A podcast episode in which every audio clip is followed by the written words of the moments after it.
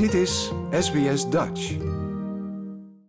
Met gemiddeld 23 doden en 183 ziekenhuisopnames per jaar in heel Australië lopen kinderen onder de vijf het meeste risico om te verdrinken.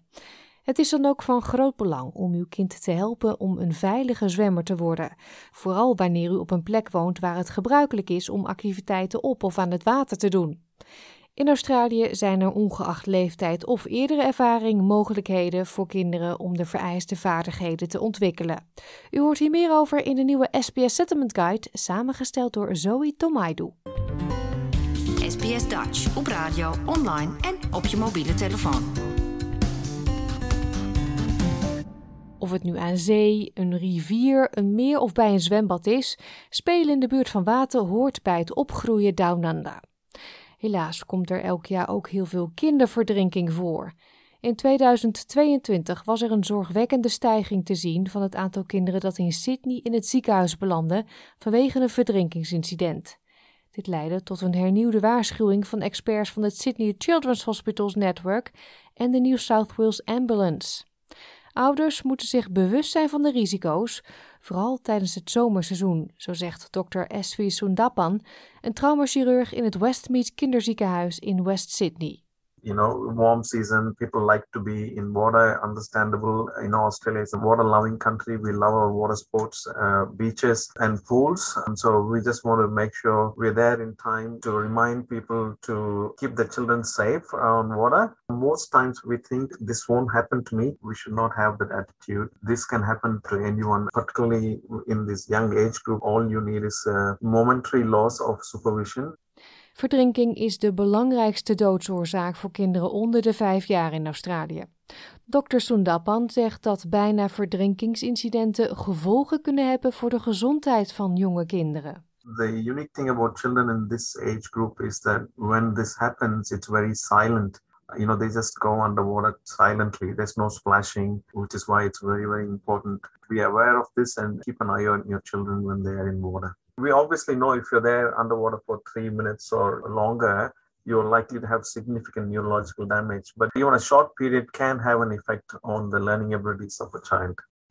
Stacey Pigeon is de landelijke manager voor Research and Policy bij Royal Life Saving.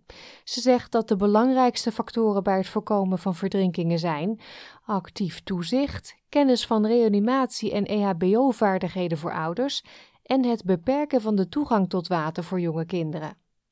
Vaardigheden om vertrouwd te raken met water en leren over waterveiligheid zouden een essentieel onderdeel moeten zijn van zwemlessen voor alle leeftijdsgroepen, zo legt mevrouw Pitjen uit. So it is really important when parents are looking for a swim school or a swim program that it includes both swimming and water safety skills. So things like learning to float, learning to go underwater, how to rescue uh, someone without putting yourself in danger, and also knowing who to go to and, and who to call, whether or not that's triple zero or going to the lifesavers. Het National Swimming and Water Safety Framework heeft een uitgebreide lijst samengesteld met daarop vaardigheden die kinderen zouden moeten ontwikkelen op basis van hun leeftijd. Benchmarks hebben betrekking op zowel het vermogen om een bepaalde afstand te zwemmen als het verwerven van waterveiligheid en overlevingsvaardigheden. There's three key benchmarks, but the big one is by the age of 12, a child should be able to swim 50 meters, float for two minutes, and also perform a rescue and a survival sequence with clothes on. There are benchmarks also for six year olds, and then once you turn 17 as well. But really, we want to make sure that kids, by the time they leave primary school, have those key skills.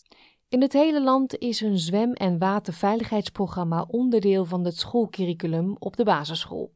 Maar volgens Brandon Ward, de CEO van de Australian Swimming Coaches and Teachers Association, kunnen kinderen veel eerder met water vertrouwd raken. Water familiarisation can start from as young as six months old. In fact, many swim schools are starting even earlier than that. And that's about getting the children comfortable in the water and getting them to a stage when they get those foundation skills, they're ready to learn. So, from about three to four years of age is a really great time when kids are starting to really build those foundation skills around water safety and learning to swim and floating and those sorts of things. Volgens meneer Ward spelen ouders een actieve rol in het helpen om van hun kinderen veilige zwemmers te maken. You know, I know certainly for the children that I've seen learning to swim and my children, you build routines so that they know that they can't get in the water unless they've got their swimming costumes on. They know that they can't get in the water unless there's an adult with them. And so you can start to build those uh, routines and, and awareness from quite a young age. But I guess the other thing is that parents actually need to be able to have confidence and competence in the water to be a good supervisor. Dr. Sundapan schat dat ongeveer 1 op de 5 kinderen die betrokken zijn bij een verdrinkingsincident een cultureel diverse achtergrond heeft.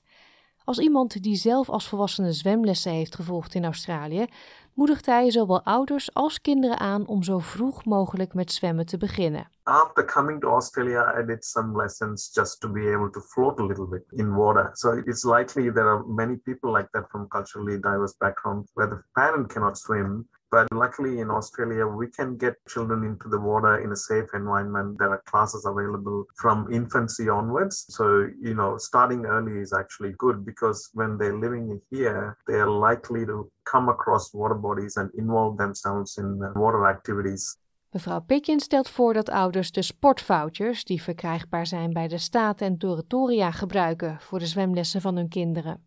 For example, in New South Wales, where there's active kids vouchers, they can be used for swimming lessons. The first lap vouchers in New South Wales are for three to six year olds to access swimming and water safety lessons. And then the Northern Territory also offers swimming uh, vouchers for children under the age of five as well. En zoals bij elke activiteit vereist het inschrijven van een kind voor zwemlessen enig onderzoek.